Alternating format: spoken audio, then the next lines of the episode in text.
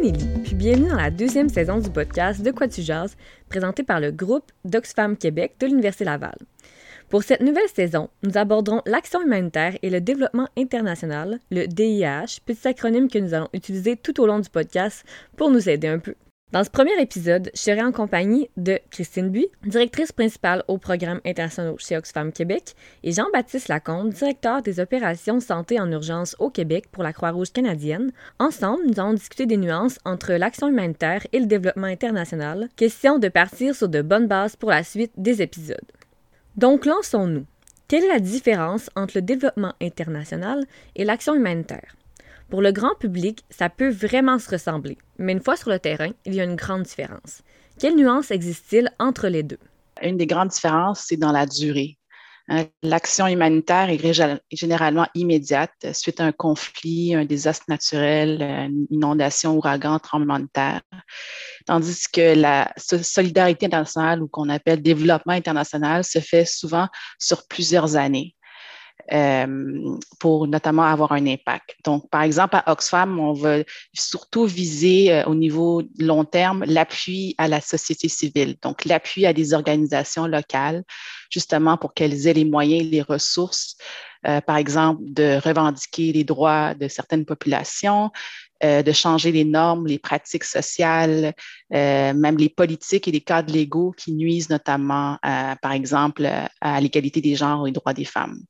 Donc, on, je dirais que c'est vraiment sur la durée.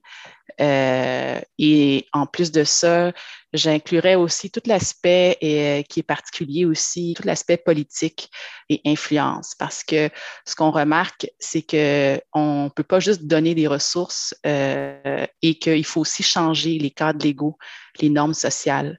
Donc, il tout un travail qui se doit d'être fait au niveau de l'influence politique. Euh, pour changer justement ces, cadres légaux-là et ces normes. Je vous avais dit qu'on ferait la nuance entre deux concepts, mais je vais profiter de la présence et de l'expertise de Jean-Baptiste pour vous partager une troisième approche, celle du triple nexus.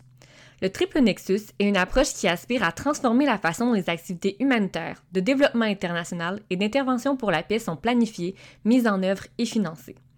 L'objectif de cette nouvelle approche est de répondre de manière plus efficace et cohérente aux besoins humains, d'atténuer la vulnérabilité et de renforcer la résilience des communautés locales. Je laisse donc Jean-Baptiste nous en dire plus. Je pense que pour le moment, qu'est-ce qui est, vraiment pertinent, c'est qu'on commence à se poser des questions de comment on pourrait coordonner les différentes choses. Euh, parce que je suis vraiment d'accord avec Christine qu'il y, y a, une échelle de temps, crise soudaine versus investissement long terme. Mais quelque chose qui m'avait marqué dès ma deuxième mission, euh, à l'époque, j'étais pour une organisation qui était très, très urgentiste, très, très aide humanitaire. Euh, ils s'identifiaient presque contre le développement international, que, eux, c'était vraiment pour les crises soudaines. Euh, j'étais dans un hôpital qui était dans le, nord de la Centrafrique. Et c'est sûr que cet endroit-là était complètement il n'y avait aucun support d'un point de vue santé. Il n'y avait, pas de, avait pas de clinique. Le ministère de la Santé n'était pas du tout présent. Donc, à toute fin pratique, c'est un, lieu de non-service en termes de, de, services de santé. Ça avait un impact euh, dramatique sur la population. Il y avait énormément de, de femmes qui mouraient euh, au moment de l'accouchement. Euh, il n'y avait pas de capacité de, de césarienne. Il y avait énormément de malnutrition. Donc, oui, c'était une crise, mais cet hôpital-là avait été mis en place dix ans avant mon arrivée euh, et c'était toujours euh, des staffs euh, internationaux qui venaient à coup de six mois et la planification se faisait aussi à coup de six mois. Et quand, on posait la question par rapport à la stratégie de sortie, par rapport à un investissement long terme dans la formation des employés du ministère de la Santé, euh, quand on parlait de, de, développer un modèle euh, qui, allait rendre l'hôpital autonome puis plus pérenne, ben, la réponse était non, c'est de l'urgence, c'est pas du développement. Euh, et, et, quand on regarde, 70% des crises humanitaires en ce moment, c'est des crises qui sont pas forcément soudaines, comme un tremblement de terre ou un cyclone, mais des, des, des crises qui perdurent. Donc, des conflits armés, par exemple, en Syrie, que ça fait depuis 2012. Euh, même chose pour le Yémen, que ça fait quelques années que ça dure. Euh, l'insécurité alimentaire, que c'est souvent cyclique. Euh, donc, certaines fois, on va dans le même pays à chaque période de soudure, qui est la, période où est-ce que les agriculteurs ont déjà mangé leur récolte de l'année précédente, mais qui n'ont pas encore récolté la, nouvelle récolte de l'année. C'est souvent là que l'insécurité alimentaire augmente.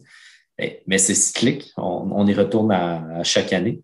Euh, même chose pour euh, les mouvements de population. Le camp de réfugiés de Dadaab, ça fait des années qu'il est en place. les, les, Rohingyas qui ont quitté le, qui ont fui le Myanmar euh, pour aller au Bangladesh, ça aussi, ça fait des années que ça dure. Donc, c'est des crises humanitaires, mais qui, qui perdurent des années, des années, des années. Donc, l'échelle de temps,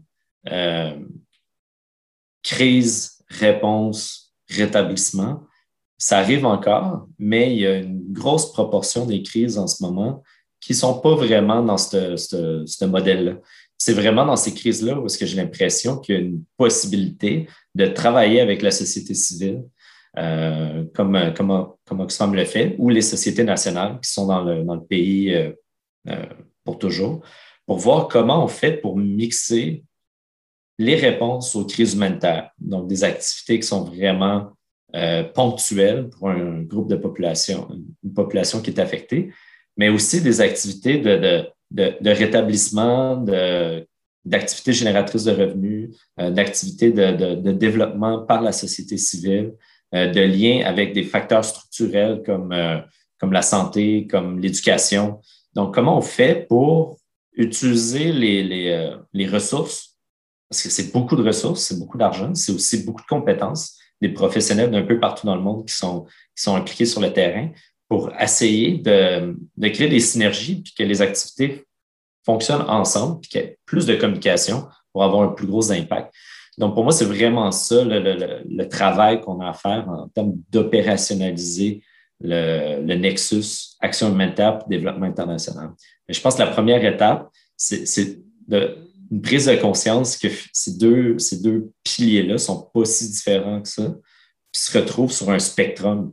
Oui, il y en a, il y a une partie de l'alimentaire qui est très, très urgente, qui est très, très ponctuelle, puis il y a une partie du développement qui est très, très politique, très, très basée sur la gouvernance, mais il y a un gros paquet dans le milieu euh, où il y a énormément de, de place pour la coordination, la collaboration, puis des synergies. Donc, euh, c'est vraiment quelque chose que j'ai vu beaucoup sur le terrain. Euh, j'ai vu beaucoup d'opportunités sur le terrain, mais pas encore beaucoup d'actions concrètes qui est faites à ce niveau-là. Mais je pense que de plus en plus, les, les, employés terrain sont, sont, sont, conscients de ça, puis il y, a des, il y, a des, tentatives qui sont faites. Par exemple, au, au Sénégal, euh, ils ont fusionné le HRP, le Humanitarian Response Plan, qui est coordonné par OCHA, euh, puis le plan de développement d'une DAF. Donc, les acteurs se sont mis ensemble pour essayer de créer des passerelles entre les activités humanitaires et les activités de développement. Je pense que c'est vraiment un pas dans la bonne direction. Comme nous l'explique Jean-Baptiste, les crises perdurent et évoluent malheureusement. Il nous faut donc songer à faire différemment et voir essayer certaines pistes de solutions, comme celle du triple nexus.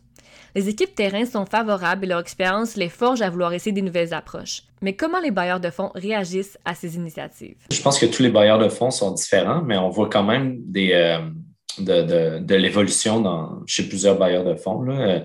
Euh, par exemple, Affaires mondiales Canada est passé d'une politique où est-ce que c'était du financement annuel, puis c'est tout, à du financement pluriannuel qui permet d'avoir des objectifs un peu plus, euh, un peu plus porteurs, un, peu plus basé sur le long terme. Euh, les Nations Unies sont aussi un gros bailleur de fonds, puis il y a de la, il y a de la coordination entre OCHA et euh, une DAF euh, sur ces, sur ces enjeux-là. Donc, c'est difficile d'avoir une réponse qui est, qui est applicable à tous les bailleurs de fonds, mais je crois que les, les, les politiques s'en vont un peu dans cette direction-là.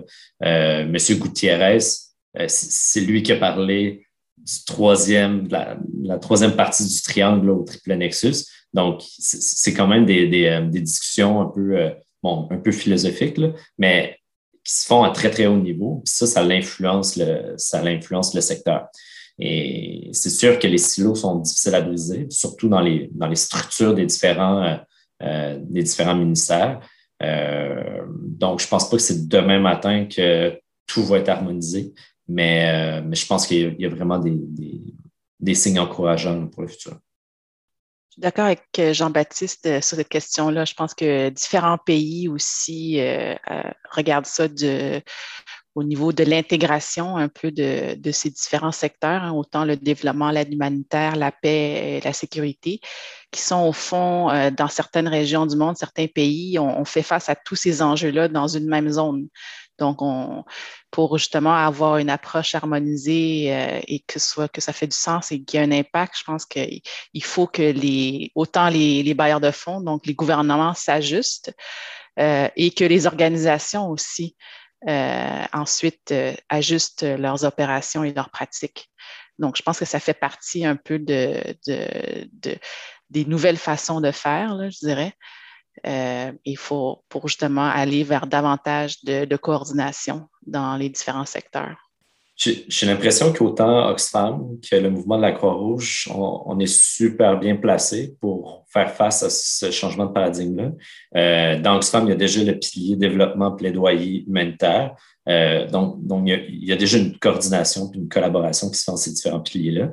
Le mouvement de la Croix-Rouge, on a une société nationale dans chacun des pays qui n'attend pas une crise pour travailler. Donc, sont, sont déjà là à à, travailler de manière continuelle, à renforcer la résilience de la population pour des activités euh, qui ciblent les, les déterminants sociaux de la santé. Donc, donc ces activités-là sont déjà en place. C'est pas, euh, ça ne va pas être un immense changement conceptuel euh, pour, pour les équipes d'aller dans ce travail-là. Puis qu'est-ce que, qu'est-ce que j'aime dire, c'est au, final, quand, on est sur le terrain, on, on a des personnes il y en a qui sont en développement international, d'autres qui sont en action humanitaire, mais ils ont la même population cible, donc les, populations vulnérables.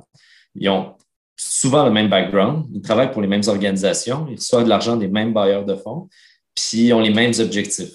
Donc, soit dans le court terme de, réduire la souffrance, de réduire les risques de décès, mais aussi de favoriser le développement social et l'épanouissement des personnes au final, c'est sur le même spectrum. Euh, donc,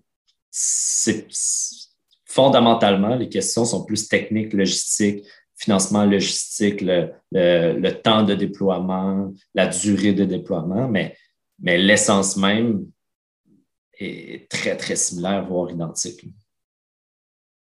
Quand j'ai commencé à m'intéresser au DIH de manière plus sérieuse, rapidement le concept de Do No Harm est arrivé. La traduction la plus cohérente de cette idée, ce serait que l'aide humanitaire ne doit pas nuire. Même si elle est remplie de bonnes intentions, l'aide à l'étranger peut engager des conséquences négatives non intentionnelles aux communautés locales. Mais qu'est-ce que nuire? C'est très vague et sujet à interprétation. Alors, j'ai demandé à Christine et Jean-Baptiste quelles sont les limites qui guident leur pratique et la mise en place du Do No Harm dans leur institution. Pour moi, il y a la portion euh, euh, ferme, si on veut, euh, que c'est vraiment toutes les politiques de, protection, le code de conduite de, la Croix-Rouge. Donc, tout ça, c'est très, très cadré dans le sens que les gens, il faut qu'ils signent. C'est que s'ils ne respectent pas ça, ben c'est tu as 20 kilos puis tu as 24 heures pour quitter le pays. C'est à, peu près, à peu près ça. Fait que c'est très, très sérieusement. Mais il y a aussi la portion un peu plus euh, dans les soft skills, qui est vraiment la, plupart des erreurs de Do No Harm, c'est pas que les, les, travailleurs humanitaires veulent activement blesser, faire souffrir les bénéficiaires, mais c'est beaucoup de la maladresse, puis le, du manque d'empathie, de capacité de, de, de, prendre la perspective des populations affectées dans le développement des projets. Euh, donc, c'est souvent que la personne pense Ah, on pourrait faire ça, c'est une super bonne idée, mais, il n'y a pas d'intégration, de collaboration, d'implication des populations affectées dans la prise de décision, dans le développement des programmes. Donc, qu'est-ce qu'il faut faire? C'est vraiment développer ce réflexe-là, euh, de, plutôt que penser qu'on a la meilleure idée du monde puis de la faire top-down, de poser des questions, d'être humble, de, savoir qu'on n'a pas la, réponse, puis qu'il faut développer des, projets et des réponses qui soient adaptées aux besoins des populations affectées, puis que ça soit, soit décidé puis pris, euh, pris en compte par, par les populations.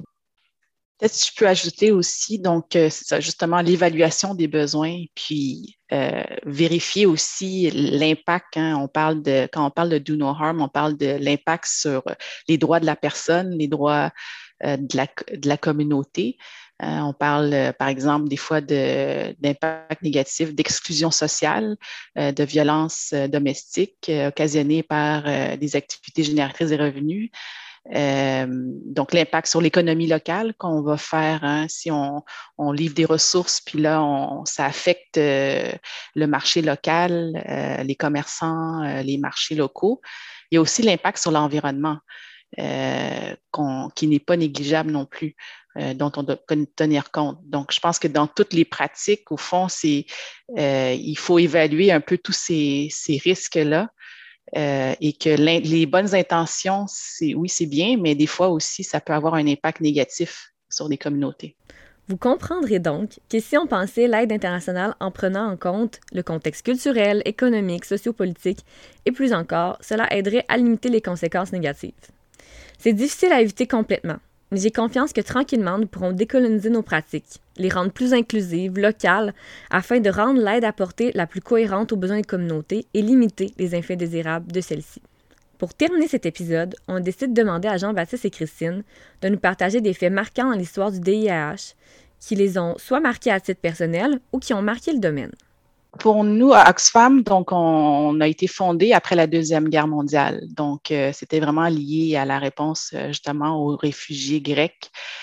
Euh, et donc, ça, c'est un moment marquant. Ensuite, il y a eu, bien sûr, dans les années 70, bon, il y a eu la guerre du Biafra au Nigeria, donc vraiment des grandes famines.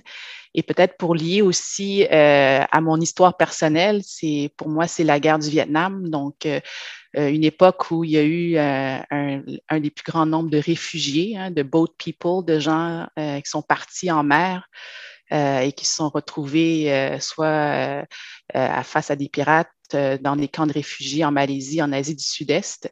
Et donc, c'était à l'époque une des plus grandes mouvements de population, je dirais, dû à un conflit au Vietnam. Donc, pour moi, ça, c'est très marquant parce que c'est lié intimement à mon histoire personnelle, mais je dirais aussi au niveau de l'aide humanitaire, ça a été un, moment marquant aussi.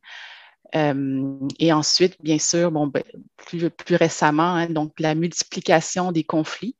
On parle ici de la, guerre en Syrie, euh, au Yémen, de plus en plus aussi de conflits dont on n'entend pas parler dans les médias, euh, et qui font euh, de nombreuses victimes. Je pense que, et on, entend souvent parler des catastrophes naturelles, des désastres naturels, des tremblements de terre, des ouragans, mais il y a une multitude de conflits et de situations qui prévaut dans le monde. On ne parle pas beaucoup de la sécheresse, par exemple, en Afrique de l'Ouest. donc, il y a plein de conflits comme ça qui, marquent un peu l'histoire, je dirais, de, de l'aide humanitaire et des enjeux au fond et des besoins qui sont de plus en plus criants et grandissants, mais qui se multiplient un peu partout dans le monde. Du côté de la Croix-Rouge, l'élément fondateur, c'est vraiment la bataille de Sulfirino, euh, où Henri Dunant euh, est, passé. C'est une, des choses qui l'a marqué, c'est vraiment la, souffrance des, combattants euh, qui étaient blessés, qui étaient laissés à eux-mêmes. Et à l'époque, qu'est-ce qui était vraiment intéressant, c'est que il y avait déjà des, civils, il y avait déjà des, femmes surtout, qui s'occupaient des, combattants blessés des deux côtés, sans, sans sans distinction entre les, euh, les partis militaires. Donc, il avait déjà embrassé cet idéal-là d'humanité, de neutralité, d'impartialité et il s'occupait déjà des patients. Et Henri Dunant, lui, c'est un commerçant. Il avait déjà commencé à supporter ces, ces, cliniques improvisées-là. Et à la suite, il a, décidé de rencontrer différents notables pour démarrer le mouvement de la Croix-Rouge, où le, le, concept fondamental, c'était de, de, venir en aide aux personnes euh, qui souffraient sans distinction de, de, race, d'ethnie, de religion, euh, de, de parti au conflit. Donc, euh, c'est vraiment là que ça a commencé. Puis le mouvement de la Croix-Rouge a plus de 100, 100 ans. Donc, euh, ça continue jusqu'à aujourd'hui. Il y a plusieurs parties très, plusieurs parties au mouvement de la Croix-Rouge, le Comité international de la Croix-Rouge, qui est le, le, dépositaire des conventions de Genève, surtout dans, qui est responsable de, du suivi, surtout dans les conflits armés, et la Fédération internationale de la Croix-Rouge, qui est l'organisme coordonnateur entre toutes les Croix-Rouges nationales, dont la Croix-Rouge canadienne, euh, la Croix-Rouge tongolaise, française, américaine, japonaise, etc. Euh, je crois que dans le monde de l'humanitaire, euh, c'est souvent à travers les traumatismes que l'aide humanitaire et le développement international évolue. un de ces traumatismes-là, ça a été, comme l'a mentionné Christine, la, famine au Biafra, le, conflit au Biafra qui a créé Médecins sans frontières. ensuite de ça, il y a eu le génocide au Rwanda en 1994 le tsunami euh, au Sri Lanka et le tremblement de terre en 2010 à Haïti. Et après chacun, chacune de ces immenses crises-là, il y a une remise en question du, euh, système. Puis, il y a des avancements, puis il y a des nouvelles choses qui se mettent en place. Autant la, coordination était vraiment un élément problématique euh, en 2010 durant le tremblement de terre à Haïti. Et après ça, ça a vraiment mené au développement des clusters, des HRP, Humanitarian Response Plan consolidés, euh, donc, il y a plusieurs évolutions dans le monde humanitaire qui ont été faites euh, qui, euh, qui, suivent des, des, prises de conscience par rapport à des, très, très grosses crises. Je pense qu'un des, un des faits marquants, un des, un des gros avancements, c'est vraiment le sommet humanitaire mondial en Turquie qui a mené au, au Grand Bargain, puis qui pousse beaucoup l'agenda de la localisation de l'aide humanitaire ça, ça a eu un énorme impact euh, autant à Oxfam, quand je travaillais à Oxfam, que maintenant dans la Croix-Rouge, où on, vise beaucoup plus le renforcement des sociétés nationales euh, et qu'on essaie, notre modo, c'est vraiment aussi local que possible, aussi international que nécessaire. Donc, vraiment d'embrasser ce, ce, concept-là, ce, nouveau paradigme ou en tout cas cette tentative de changement de paradigme au euh, au niveau international moi, dans ma carrière, les, éléments vraiment clés, les, gros, euh, les grosses crises qui, m'ont vraiment beaucoup marqué, euh, ben, premièrement, c'était Haïti en 2011. Donc, c'était pas tout de suite après le tremblement de terre, mais neuf mois après le tremblement de terre, Haïti a eu sa première euh, épidémie de choléra. ça, ça a affecté des milliers et des milliers de personnes. donc, j'étais déployé là. Et encore une fois, prise de conscience par rapport au phénomène de do no harm, puis l'implication de, des, des, Nations unies dans, dans, dans certains contextes, puis des, des, impacts négatifs que, que ça peut avoir euh, sur, sur les populations affectées.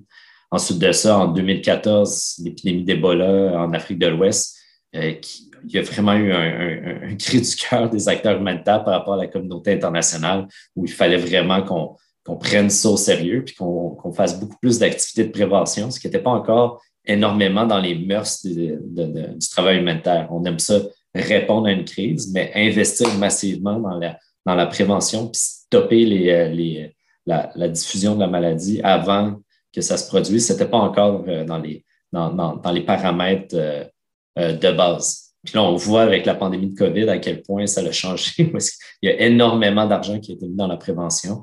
puis ça nous permet de répondre plus adéquatement des, des épidémies ou des pandémies. Euh, ensuite de ça, l'autre grosse crise que, j'ai trouvé particulièrement complexe, c'était le conflit armé euh, civil en, Syrie, où le, travail qu'on a à faire, il y a, énormément de, zones floues, de zones grises entre le peace building, le développement humanitaire, le, l'action humanitaire, le développement international, euh, le plaidoyer. Donc, tout ça s'entrechoquait en Syrie. Euh, et c'était très, très, très politique comme crise. Donc, euh, ça, aussi, ça a vraiment forcé les organisations humanitaires à changer leur modalité euh, opérationnelle. et aussi, ça, ça a ramené les questions de neutralité et d'impartialité et beaucoup les questions d'indépendance à l'avant-plan. Alors voilà, c'était notre premier épisode. On vous invite à nous suivre dans le restant de la série pour en apprendre plus. N'hésitez pas à nous contacter sur nos réseaux sociaux pour réagir sur ce que votre écoute a suscité comme questionnement ou apprentissage en vous. On aimerait remercier chaleureusement nos invités, Christine Buis et Jean-Baptiste Lacombe, qui nous ont offert leur expertise dans cette démarche. Merci à toute l'équipe d'Oxfam Québec, plus particulièrement composée de Catherine Robitaille et moi-même pour ce projet. Merci à l'Association étudiante en action humanitaire et développement international de l'Université Laval, plus particulièrement Laurence Safar et Florie Lelibou qui se sont impliqués. Merci à Jean-Élie au montage et Technique Global pour le financement du matériel technique et on se dit à un prochain épisode.